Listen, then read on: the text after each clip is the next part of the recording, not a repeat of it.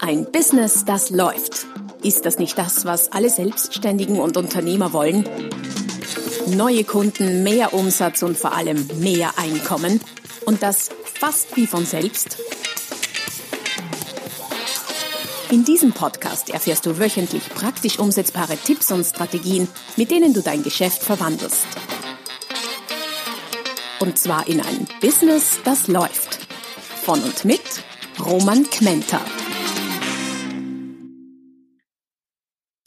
Hallo und herzlich willkommen zum Podcast Ein Business, das läuft, Folge Nummer 206 mit dem Titel Hohe Hürden, hoher Profit. Wie Hürden dir helfen, dein Business profitabler zu machen. Wir wünschen uns als Unternehmer, als Verkäufer, als Führungskräfte, wie auch immer, oft, dass es leichter wäre im Business, dass es nicht immer so anstrengend wäre, dass es nicht so mühsam, nicht so langwierig, nicht so teuer wäre, hier etwas aufzubauen. Doch eigentlich ist der Wunsch der falsche. Eigentlich sollten wir uns was anderes wünschen. Statt uns zu wünschen, dass das Geschäft einfacher ist, sollten wir uns wünschen, dass wir die Kraft aufbringen, die Schwierigkeiten zu bewältigen. Warum das das Bessere ist und wie du von den hohen Hürden, die dein Geschäft vielleicht hat oder die du dir selber legen kannst, profitieren kannst, das erfährst du in der heutigen Folge. Dazu wie immer der Hinweis auf die www.romanquenter.com slash podcast. Dort findest du alle bisherigen Folgen und allerlei weiterführende Beiträge, Downloads etc. Schau vorbei, zahlt sich aus. www.romanquenter.com slash podcast. Bevor wir weitersprechen, was sind überhaupt Hürden? Was sind die Hürden, von denen ich hier spreche? Das kann alles Mögliche sein. Das können Zugangsbarrieren aller Art sein. Das kann sein Geld, also Investitionen. Das können sein Zeitinvestitionen, Know-how-Investitionen und so weiter und so fort. Wir kommen danach noch zu den Hürden ausführlicher, nur damit wir mal ein Grundverständnis davon haben. Warum sind jetzt solche Hürden schlecht für dein Geschäft? Weil man könnte ja durchaus nicht unplausibel denken, ist ja gut, wenn es keine Hürden gibt, wenn es leicht geht, wenn, wenn ich nicht viel investieren muss in ein Geschäft. Aber das Gegenteil ist der Fall. Wenn es keine Zugangsbarrieren gibt, welcher Art auch immer oder wenige oder sehr niedrige Hürden, dann machen dieses Geschäft viele. Das zieht viele, viele, äh, vor allem viele oft neue Selbstständige oder viele, die sich leicht machen wollen, an wie die, wie das Licht die Motten. Das heißt, in so einem Geschäft hast du typischerweise viel Mitbewerb und viel Mitbewerb bedeutet halt früher oder später fast immer Druck auf die Preise und Preiskampf. Das heißt, da ist weniger zu verdienen. Sprich, die Hürden und die Höhe der Hürden steht unmittelbar in Zusammenhang mit dem Profit, den du erwirtschaften kannst in deinem Geschäft. Ein zweiter Aspekt kommt auch noch dazu. Wenn es keine Hürden gibt, das heißt, du nichts auf dich nehmen musst, du nichts überwinden musst, zum Beispiel wenig oder gar nichts investieren musst, um ein Geschäft zu starten, dann hast du keinen, in dem Fall, finanziellen Druck. Und wenn du keinen finanziellen Druck hast, dann behaupte ich mal, wirst du dich vielleicht nicht so bemühen, dass das Geschäft auch erfolgreich wird, als wenn du einen größeren finanziellen Druck hast. Stell dir vor, jemand macht sich selbstständig, kein Investition oder Startinvestition 100 Euro, eine von den vielen Dingen, äh, du kannst dich bei uns mit 100 Euro oder 500 Euro selbstständig machen, äh, Businessmodell ja, wenn es nichts wird, hast du 100 Euro oder 500 Euro in den Sand gesetzt, bisschen Zeit investiert, nicht so schlimm. Anderes, äh, andere Situation, du startest etwas mit hohen Hürden. Sagen wir einen Produktionsbetrieb.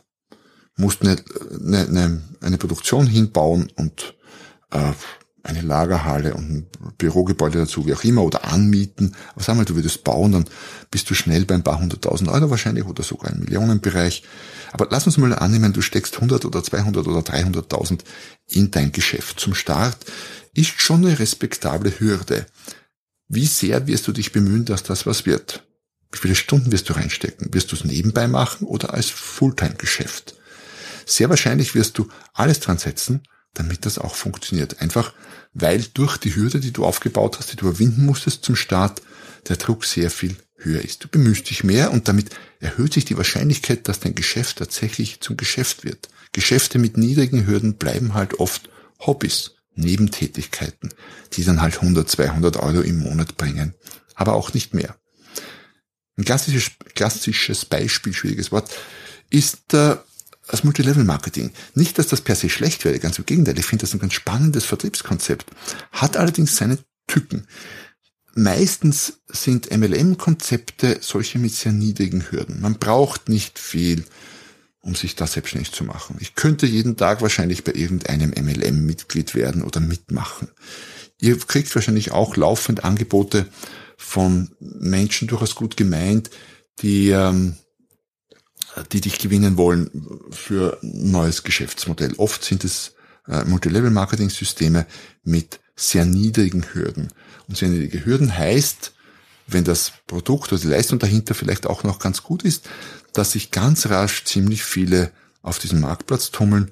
Du bei Weitem nicht der Einzige bist, musst ja auch nicht sein, aber auch äh, nicht, auch ziemlich viele sind und du viel Mitbewerb hast. Das ist nicht nur bei MLM so, sondern es kann bei anderen Dingen natürlich genauso sein. Ist mir nur gerade so als Beispiel eingefallen.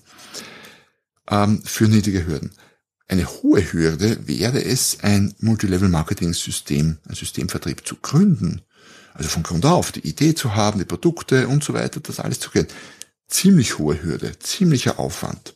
Viel Investition an Zeit, Geld und Know-how. Daher hohe Möglichkeiten, Geld zu verdienen, hohe Profitabilität, aber natürlich auch mehr Risiko. Also kommt immer darauf an, wo du wann wie einsteigst. Physische Geschäfte haben oft hohe Hürden, weil hohes Invest. Das macht man nicht so nebenbei. Einzelhandelsläden, äh, Produktionen, was auch immer. Das ist nicht, ist nichts, was ich so am, am Feiertagabend, äh, am, am Feierabend noch irgendwie dranhänge und mache. Also, nochmal zusammengefasst, Hürden sind gut für dein Geschäft. Wenn, ja wenn, du schaffst, diese zu überwinden. Das wichtige Wenn. Das heißt, die, die es schaffen, die Hürden zu überwinden, haben sich dann verdient, in einem potenziell profitableren Geschäft tätig zu sein. Die Frage ist nun, welche Hürden gibt es und wie kannst du sie zu deinen Gunsten nutzen? Eine äh, sehr bekannte und verbreitete Hürde ist eine rechtlich geschützte Marke. Kann man Marke als Hürde bezeichnen? Ja. Für diejenigen, die sie nicht haben. Apple hat eine, nicht nur eine Hürde, Apple hat eine riesen, riesen, riesen Mauer aufgebaut um äh, das Unternehmen herum, also im metaphorischen Sinne, weil die Marke so extrem stark ist, dass es für einen anderen Anbieter von Smartphones, selbst wenn die baugleich wären, selbst wenn die Apple zum Verwechseln ähnlich schauen würden, was sie ja gar nicht dürfen aus Designschutzgründen, aber das mal am Rande, äh, wäre es ganz, ganz schwer, diese Hürde zu überwinden, weil ja, die anderen haben nicht den angebissenen Apfel drauf. Gilt für andere Markenprodukte detto. BMW, Microsoft, was auch immer. Je stärker die Marke, umso höher die Hürde. Kann man eine Marke aufbauen und selber eine Hürde für andere, für Mitbewerber errichten? Ja klar. Es dauert halt nur Zeit, es braucht Geld, es braucht Ideen, Kreativität, Arbeit, Investition und so weiter und so fort. Also eine wichtige Hürde, bekannte Marke. Sprich, wenn du eine bekannte Marke nutzen kannst für dich, zum Beispiel im äh, Zuge von Lizenzgeschäften. Ich war lange bei Samsonite, da hatten wir eine eigene Lizenzabteilung, die, die quasi die Marke vermietet hat, um sie auf andere Produkte draufzudrucken. Dann, das heißt, du kannst dir quasi so eine, von so einer Hürde mitpartizipieren, indem du sie zumietest oder lizenzierst. Also das ist eine Idee. Eine weitere Hürde ist äh, für all diejenigen, die nicht nur, aber vor allem auch für all diejenigen, die, die im, im, digitalen Bereich unterwegs sind und da ihre Geschäfte machen, ist eine Website, die sehr viel Traffic und ein hohes Ranking hat. Es gibt eigene Algorithmen, die wie, wie Webseiten-Ranks berechnet werden, die äh, Web-Experten unter euch wissen das sehr viel besser als ich. Die anderen, den anderen sei es gesagt, man kann Webseiten quasi aufgrund ihrer Stärke einstufen und da ist zum Beispiel so eine Seite oder eine Domain wie, wie Amazon oder Wikipedia deutlich stärker als meine und das, obwohl ich gar nicht unzufrieden bin und mich schon seit Jahren bemühe, aber ja, zu Wikipedia, Amazon und Co. habe ich immer noch ein gewisses Aufholpotenzial. Sagen wir es mal so. Also, wenn deine Website gut eingeführt ist, wenn sie einen hohen Rank hat, wenn sie viel Traffic, viele Besucher hat, dann ist das eine Hürde, die deine Mitbewerber nicht ganz so leicht überwinden können. Das geht nicht von heute auf morgen. Das braucht auch wieder Zeit. Es braucht Geld zum Teil. Es braucht Know-how es braucht Ideen.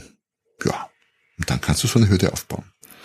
Eine weitere Hürde wäre ein technisches Patent. Also wenn du irgendwas, äh, oft technisches, könnte auch designmäßig, aber sehr oft ist es technisch geschützt hast.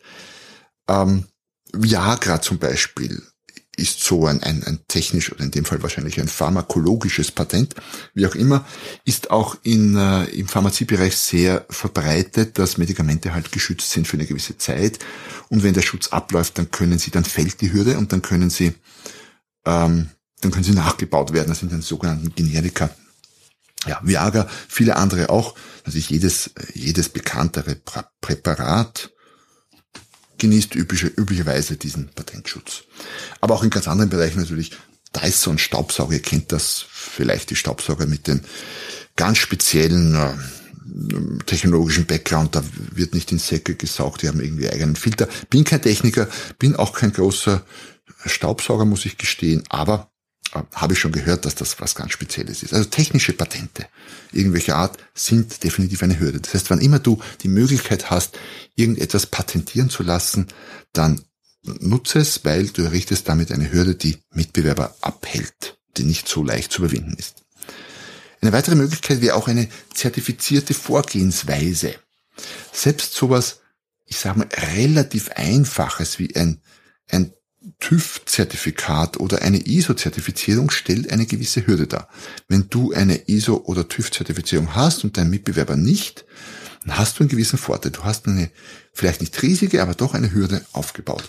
Und je nach Branche gibt es natürlich ganz unterschiedliche Zertifizierungen. Wahrscheinlich gibt es in deiner Branche auch welche, die solche Hürden im positiven Sinne darstellen könnten. Positiven Sinne dann, wenn du es überwunden hast und deine Mitbewerber eben noch nicht. Auch Ausbildung kann eine Hürde sein. Alles, was eine, eine umfangreiche, oft langjährige, langwierige Ausbildung mit einer herausfordernden Prüfung, die vielleicht gar nicht so viele und definitiv nicht alle bestehen, äh, ist, stellt so eine Hürde dar. Sehr gut zum Beispiel. Gute Hürden haben Apotheker, Ärzte, Anwälte.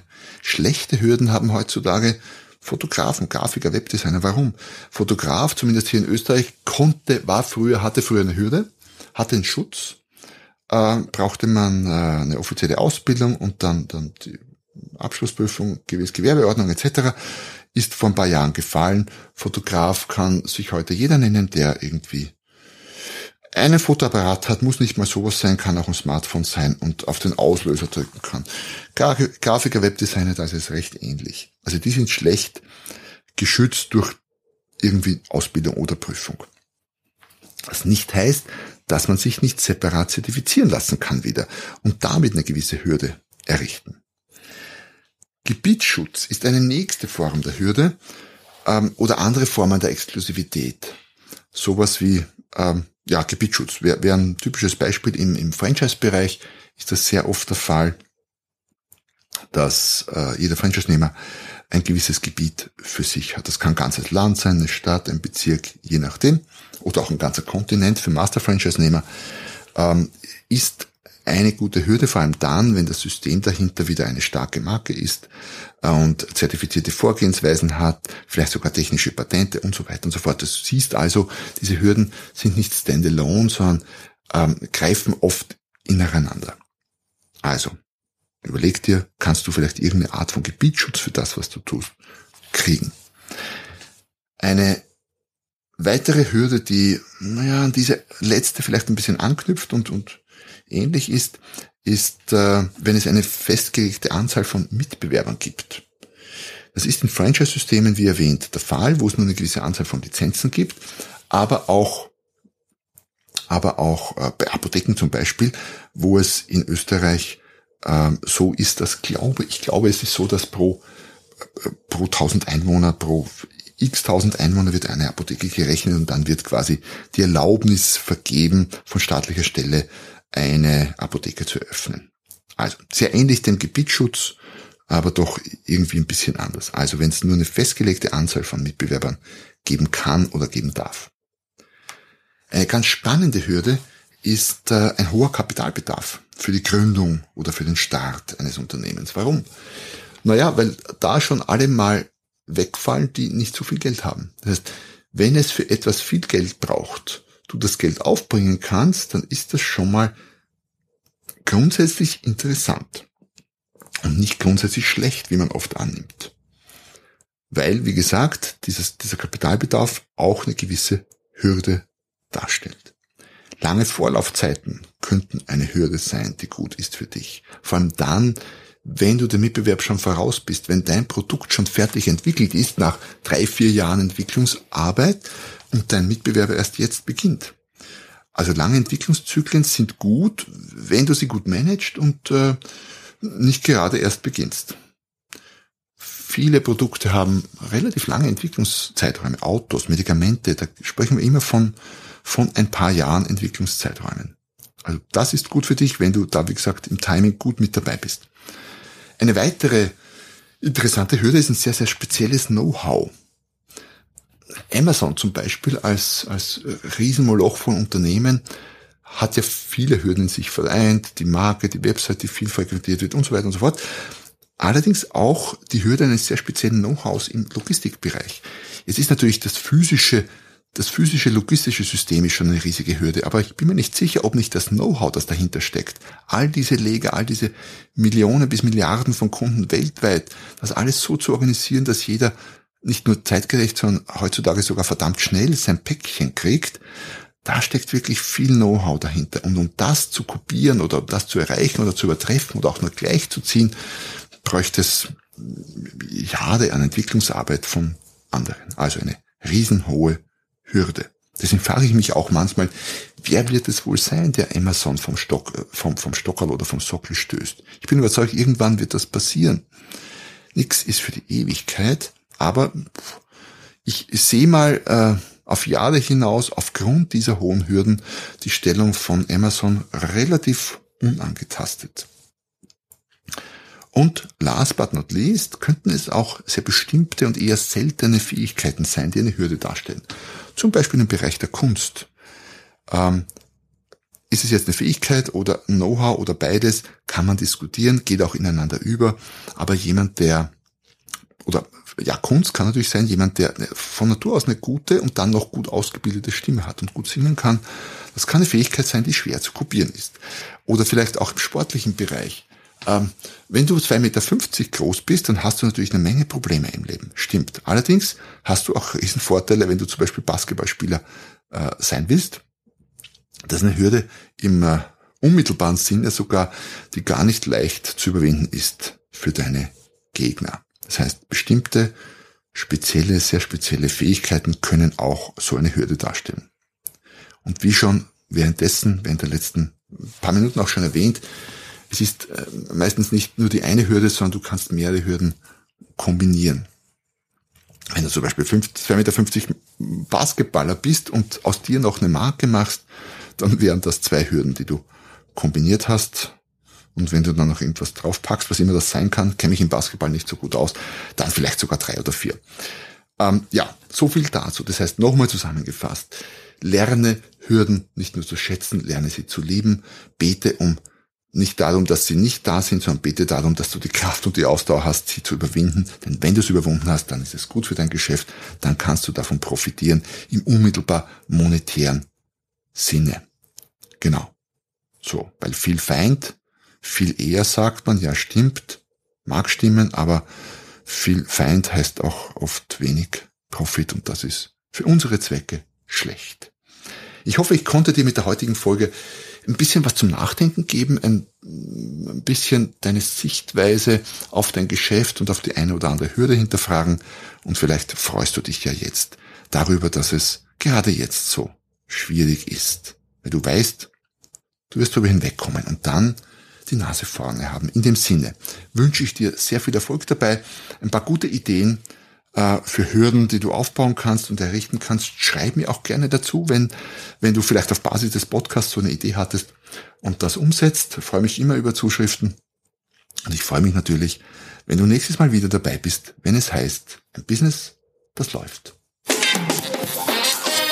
Noch mehr Strategien, wie du dein Business auf das nächste Level bringen kannst, findest du unter romanquenter.com.